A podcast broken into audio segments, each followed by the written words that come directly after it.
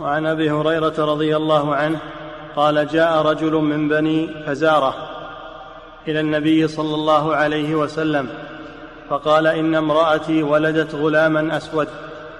فقال النبي صلى الله عليه وسلم هل لك إبل؟ قال نعم. قال فما ألوانها؟ قال حمر. قال فهل يكون فيها من أورق؟ قال إن فيها لورقا. لورقا لورقا. نعم. قال إن فيها لورقا. قال فانى أتاها ذلك؟ قال عسى أن يكون نزعه عرق. قال وهذا عسى أن يكون نزعه عرق. هذا الرجل جاء إلى النبي صلى الله عليه وسلم عرض عنده تعريضا بالمرأة. قال إن ابني أسود. جاء ابني أسود. هذا تعريض بالمرأة. كأنه يقول الولد ما هو مني لأنه أسود. ولكن هذا لا يصلح أن يكون قذفا ولا يصلح. مجرد اللون ما يصلح أن أن يشكك في المرأة لأن اللون يحتمل أنه جاءه وراثيا من جد بعيد أو قريب.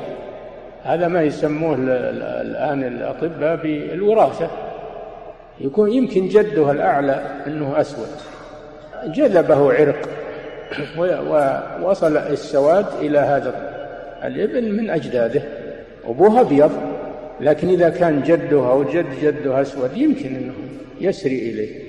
الرسول صلى الله عليه وسلم الذي لا ينطق عن الهوى لم يتسرع في هذا الأمر بل إنه ضرب المثل المقنع الواضح. قال له هل لك من إبل؟ قال نعم. قال ما لونها؟ قال حمر. قال هل فيها من أورق؟ والأورق هو الذي يكون فيه لون رمادي. اللون الرمادي الذي يكون بين البياض وبين السواد. ومنه سميت الحمامة ورقا لأن لونها رمادي. قال هل فيها من أورق؟ قال نعم فيها ورق. قال وش السبب؟ إن, إن, إن هي حمر وطلع فيها ورق.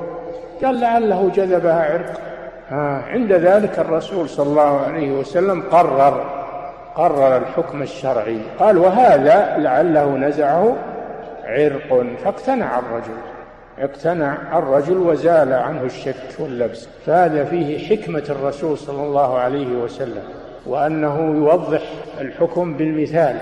يوضح الحكم بالمثال المحسوس حتى يزول الشك. نعم.